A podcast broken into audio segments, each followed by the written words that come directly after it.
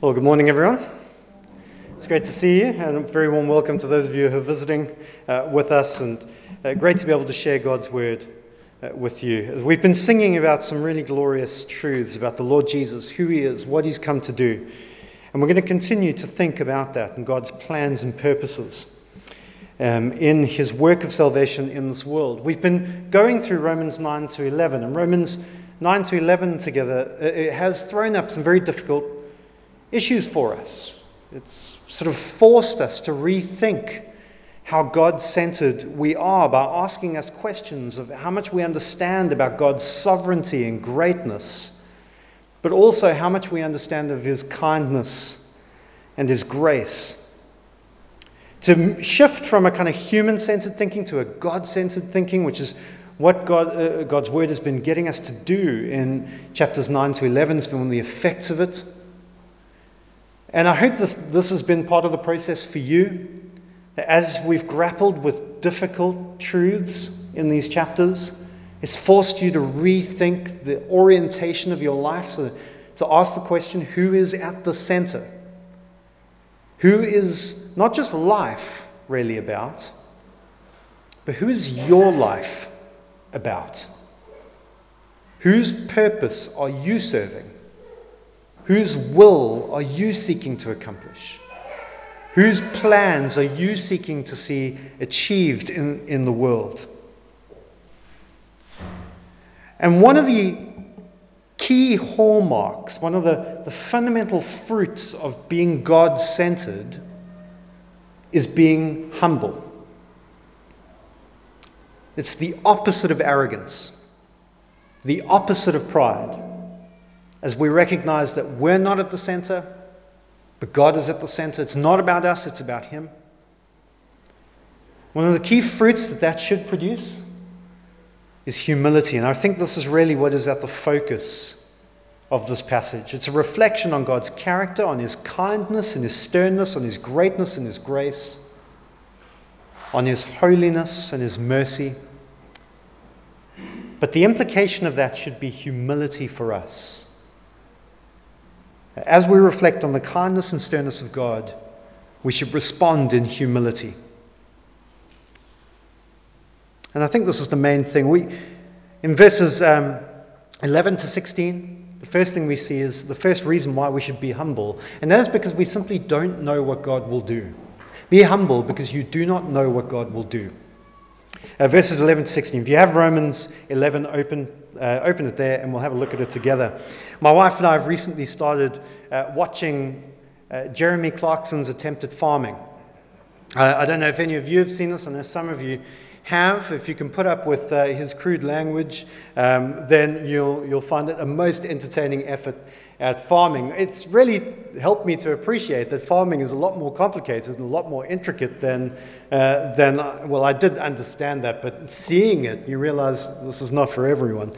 Um, but the other thing that's made me realize is just how much we react to the things that happen around us. He buys a tractor, he discovers the tractor's too big.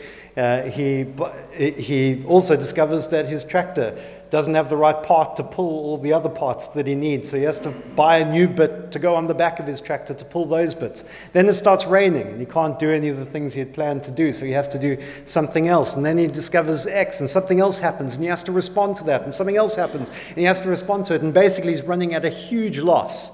So I'm interested to see where the series goes. Uh, but the danger is we can start to think of God as being a bit like a Jeremy Clarkson on a farm.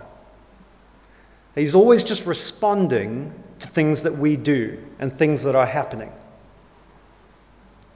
That's the danger. The danger is that we basically, God in our minds is, is, is just a much bigger, grander version of a farmer who's having to respond and react to the things that are happening to them. But in fact, God is not like that. And it may seem that as we read through sort of the Bible and the history of God's people, we may, it may seem as if what's happening is, well, God has thrown open the doors of salvation to all the nations, to every tribe and tongue, because he saw that, to his disappointment, Israel have rejected the gospel, rejected their own Messiah. And so it seems like a plan A has failed, plan B is in effect, sort of thing. Oh, now that the, the, the, the Jews have rejected the gospel, let's just, let's just give it to everyone. And there's some truth to that. But in fact, as you go back and you read the Old Testament, you see actually as far as early as Genesis chapter 3, the plan has been not simply to reach the Jews with the gospel, but to reach the Gentiles with the gospel. That's been there from the beginning.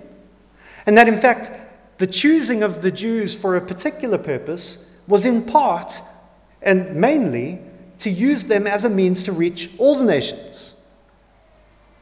And so, this kind of God is just simply reacting and responding to whatever is going on, and that is constantly reverting to plan A, to plan B, to plan C, is not the idea of God that we find in Scripture, and especially not in these chapters.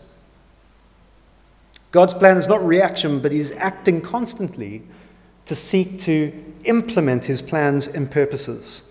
So, the, the key thing is that in the same way, Paul says, to understand the world and what is happening in history this way leads to a key conclusion in our thinking about Jewish believers. And just by the way, you might be thinking, what do we care about the whole Jew Gentile thing anyway? There are much bigger problems, bigger divisions in the world today. Why are we worried about this? But you have to understand that this was the biggest surprise of the ages that for centuries, God worked exclusively with the Jewish people, and to become part of God's family, you had to become Jewish. And now the doors have been thrown open to the Gentiles. And it took the Jews by surprise, it took the nations by surprise, it took everyone by surprise. This was a huge thing, and it was such a controversial thing that basically the first centuries of the church were spent trying to work out what this meant in practice.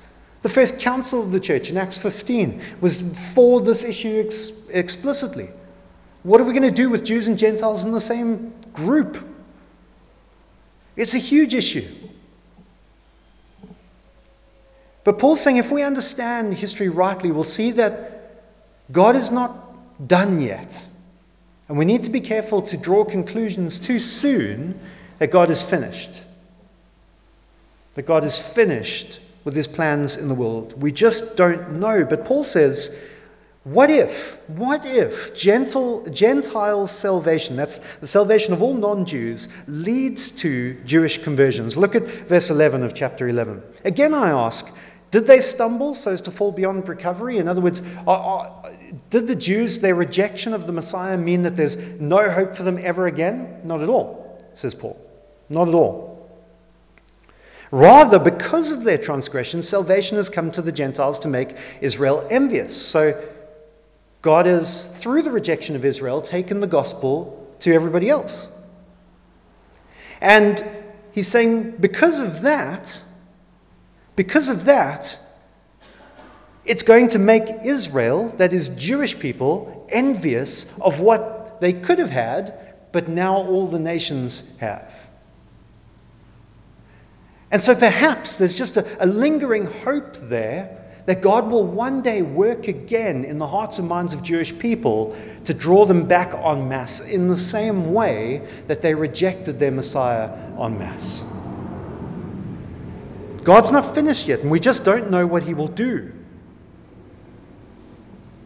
And so you have this in, in verses 13 and 14 as well. I'm talking to you, Gentiles. Inasmuch as I am the apostle to the Gentiles, I take pride in my ministry in the hope that I may somehow arouse my own people to envy and save some of them. He's under no delusions that all of, of the Jewish people, by virtue of the fact that they are Jewish, are simply going to come back magically, past, present, and future. But he is saying, I know that there are some out there that are God's true people. And my hope is that through my preaching the gospel to non Jews, that the Jews would then in turn look at what, what a glorious gospel has been given to the nations and that they would be aroused by envy and jealousy and would want that. They'd realize that that is their own Messiah who's blessing the nations. And that they would be aroused to envy and jealousy and be saved, turn and put their faith in the Lord Jesus Christ and be saved. In some sense, Paul's just developing the idea that whoever calls on the name of the Lord will be saved, and that remains true, even going to the future. It doesn't matter who's rejected him now, if they call on him later, they will be saved. And that's Paul's hope for his own kinsmen, for his, his fellow Jews. And this, says Paul, would be extremely good news for all of us. So look at verse, uh, look at verse 12. But if their transgression means riches for the world, and their loss means riches for the Gentiles, how much greater riches will their full inclusion be? Or verse 15 For if their rejection brought reconciliation to the world, what will their acceptance be but life from the dead? Isn't it interesting? That Paul is hoping that not only will the gospel going to the nations arouse the jealousy of the Jews and hopefully just be the means by which God saves some of them. He, he can't say for certain, he's not God, he doesn't know what God will do. He's humble enough to acknowledge that it's only a hope, and yet he can see God at work somehow. But isn't it interesting that he's not seeing that the, as the end either? So it's not only that, oh, the Jews reject, so it goes to the Gentiles so that the Jews will come back in. He ends by saying, and then that will mean more blessing for everyone.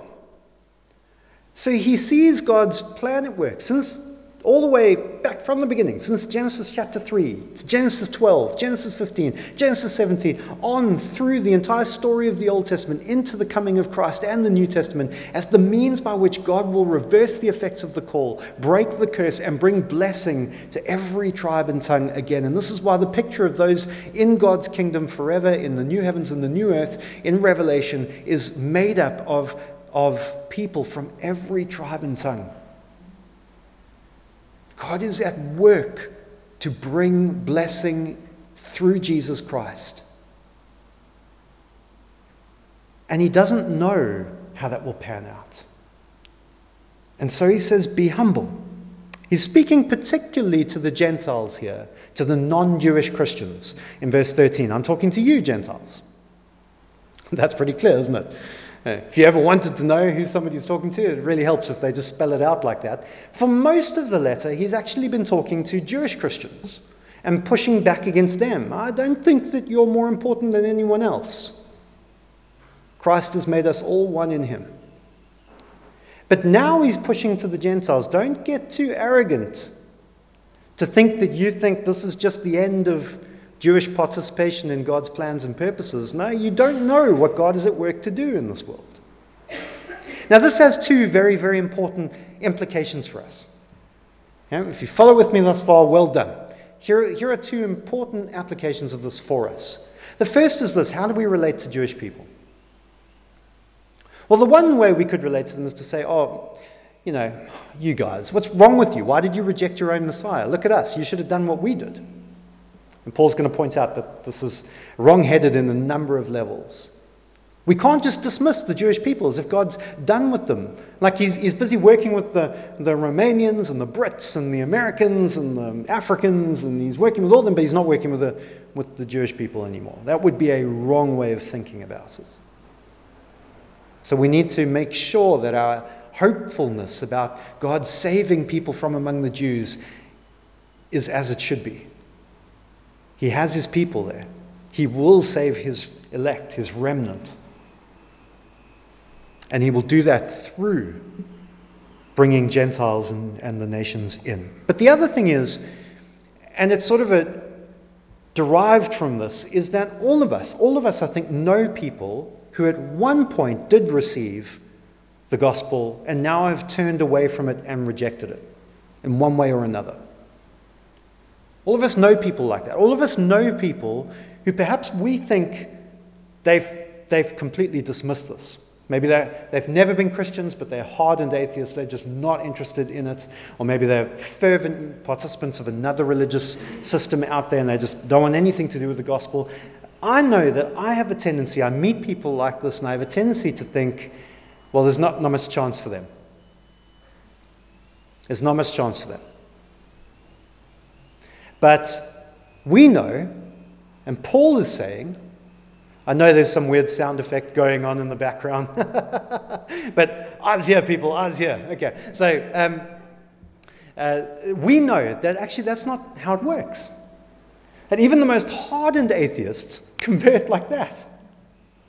That the Spirit of God and the Word of God is powerful enough to work in them. And I think we need to learn from this not to make the same mistake with other people who we see as a lost cause, as someone who's rejected the gospel and turned that away and turned away from it, and we think there's no hope for them anymore. And this is a warning to us just to be humble.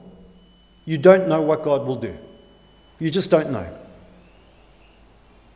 The second warning about being humble is coming from, again, understanding God's greatness, but also understanding God's grace. Understanding God's grace. And you see this mainly in verses 17 to 20. If some of the branches have been broken off, and you, though a wild olive shoot, have been grafted in among the others, and now share in the nourishing sap from the olive root, do not consider yourself to be superior to those other branches. If you do, consider this you do not support the root, but the root supports you. You will say then, branches were broken off so that I could be grafted in, granted. But they were broken off because of unbelief. And you stand by faith. Do not be arrogant, but tremble. And what he's saying is, and he's using the analogy of an olive tree, and you have a kind of homegrown olive tree, and you've got wild olive trees. And the Jews, Jewish uh, believers of, or Jewish members of the covenant, represent the branches from the olive tree. And some of them have been broken off because they've rejected the gospel. And then some wild olive trees growing out there, some of the branches were cut off from them and grafted in to this olive tree, God's olive tree. And he's using that to say that, yes, even though they're wild and they, in a sense, don't belong here, then actually, God has done this by grace.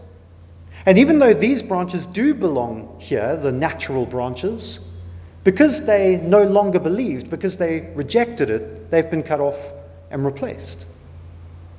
And he's saying if God has done this, done this all by his grace, through the preaching of the gospel, if this is what God has done, then understand that it has always, always been by grace. I don't know if you've ever had this uh, experience where, and let's just say, let's just say, for instance, somebody calls you up, a friend of yours calls you up, desperately in need of help. Can you please, can you come and help me with something? And um, let's say, let's say, for instance, use a real life example. I did this with Kevin. And I needed to put up some bookshelves, and I'm not very good at DIY stuff. So I called Kevin, Kevin, please come and help me. I need your help desperately. Kevin comes over very graciously, spends the whole afternoon putting together bookshelves. I'm not really contributing to this, uh, let's say, in this, uh, for the purpose of this illustration, and I'm just watching him do it. And, you know, uh, just Give, keeping him company, giving him moral support, but you know, just watching him do it. And, and he does it. He's on blood, sweat, and tears for the whole afternoon. He puts together all the, all the bookshelves. And then at the end of it, when he's done and he's exhausted and he's finished the job and he's more or less done it all by himself, when all this has happened, I turn around to, to him and say, Hey, glad I could help, Kev. Anytime you need a hand, you just give me a call. It'd be bizarre, wouldn't it? Absolutely bizarre. And yet, every time, every time we as Christians act in arrogance, act in pride, as if there was something about us that made us better than anyone else, we do exactly the same thing. We do exactly the same thing. If there was anything, anything that we contributed to this, if we had any reason to boast. But we don't. We have no reason to boast. It is all by grace. It is the root that supports you, says Paul, not you that supports the root. You're only in this because God has cut you off from a wild olive tree that has no business being part of this tree and put you in. And He's done that by His grace. It's His work. But when Christians become arrogant and we start to boast as if we're better than the non Christian or better than each other, then we're like the person saying, Oh, glad I could help God.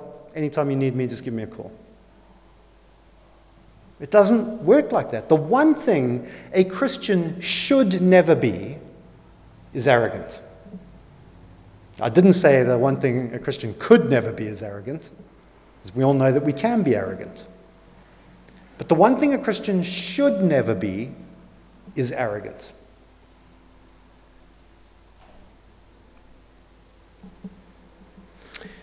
Be humble. It is all by grace. We depend on the root, that is Christ. The root does not depend on us. And finally, be humble because God is both kind and stern. Be humble because God is both kind and stern. Look at verses 21 to 24. For if God did not spare the natural branches, branches, he will not spare you either. Consider therefore the kindness and sternness of God, sternness to those who fell, but kindness to you, provided that you will continue in his kindness. Otherwise, you will also be cut off. And if they do not persist in unbelief, they will be grafted in. For God is able to graft them in again. After all, if you were cut off from an olive tree that is wild by nature and contrary to nature were grafted into a cultivated olive tree, how much more readily will these, the natural branches, be grafted into their own olive tree? In other words, what he's saying is this. And in verse 22, there are two characteristics of God that we need to know. Two characteristics of God that we need to know. The one is that God is infinitely kind. He's kind. But the other is that he is stern or severe. Now, how does that work together? How can you be kind and severe or stern at the same time? And the answer to that is to those who have come to, to turn to him in faith, in the gospel, his kindness has no limit. His kindness has no limit. That is, if you have faith in the Lord Jesus Christ and have therefore been grafted in, because you know that his saving work is for you. His death on the cross, his resurrection from the dead is for you, has been the means by which you have been forgiven, washed clean, brought into his family, adopted into the family, made given citizenship in the kingdom. If all of this you know has happened to you because of the Lord Jesus Christ and simply through your faith in him, not through anything that you've done, but by grace alone, through faith alone, in Christ alone, if that is you, then God's kindness to you will never fail. Actually, it doesn't matter how often you sin, if you keep returning in, fa- in faith and repentance, His kindness to you will never fail. It doesn't matter how badly you sin, His kindness to you will never fail. It doesn't matter how fed up you get or how weak your faith is or how much doubt you are racked with, or how, how often you fail with your Bible reading plans. God's kindness to you will never fail, it's infinite. But to those who've rejected the gospel, who've rejected faith in Christ, who've rejected the Messiah, who've turned away from Him and turned their back on God, there is sternness, there is severity. But, says Paul in verse 23, if they do not persist in unbelief, they will be grafted in again, for God is able to graft them in again. In other words, even the people who reject God and turn their back on Him, if they come back again, His kindness to them will be infinite. You see, this is how the grace and the, and the, the sovereignty and the, the holiness of God work together. You see this chiefly in the cross of Christ. The Lord Jesus Christ, when He died for us on the cross, you see God's sternness and his kindness being manifest in the most clear of ways. Sternness, because God is condemning in Christ all of the sinful behavior of the world. But kindness, because through that act of sacrifice, Christ is saving his sinful people. And so you see both the grace and the holiness of God, the kindness and the severity of God. You see it being poured down to us in the cross. And so, as long as we stick to the cross, and this is as we come to celebrate the Lord's Supper, this is precisely what this is about. It's us renewing the fact that we together as His people are sticking to the cross. We're not leaving it, we're staying there. Because as long as we stay there, trusting in Jesus, trusting in His death for us, His, God's kindness to us is infinite. But the moment we leave, we have no assurance of that kindness. But if we come back again, his kindness to us is infinite. And this is the wonder, says Paul, of God and his grace and his mercy. And that is why Paul has not given up hope for his fellow Jews. He is hoping that they will come back and receive infinite mercy and grace from God. And this is, I think, what we need to take hold of for ourselves.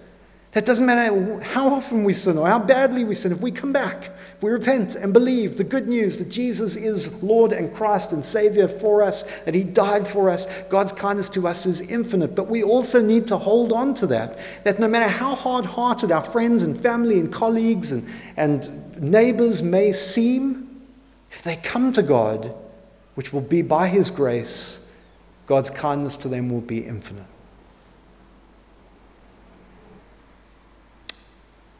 Consider then the kindness and sternness of God. Sternness to those who fell, but kindness to you, provided that you continue in his kindness. Let's pray. Our loving Father, we thank you so much for the cross of Christ and for all it means for us. Thank you that for those of us who are in you, who have come in faith to the Lord Jesus, who've turned from our sins and put our confidence in Him to save us, that there is infinite kindness for us that can never be worn out, faded away. Father, we pray that we would heed the warning from Israel's past and not to presume on that kindness if we reject you. But Father, we pray for all those that we do know who have rejected you, that you would bring them back again so that they may receive kindness and grace in Jesus' name. Amen.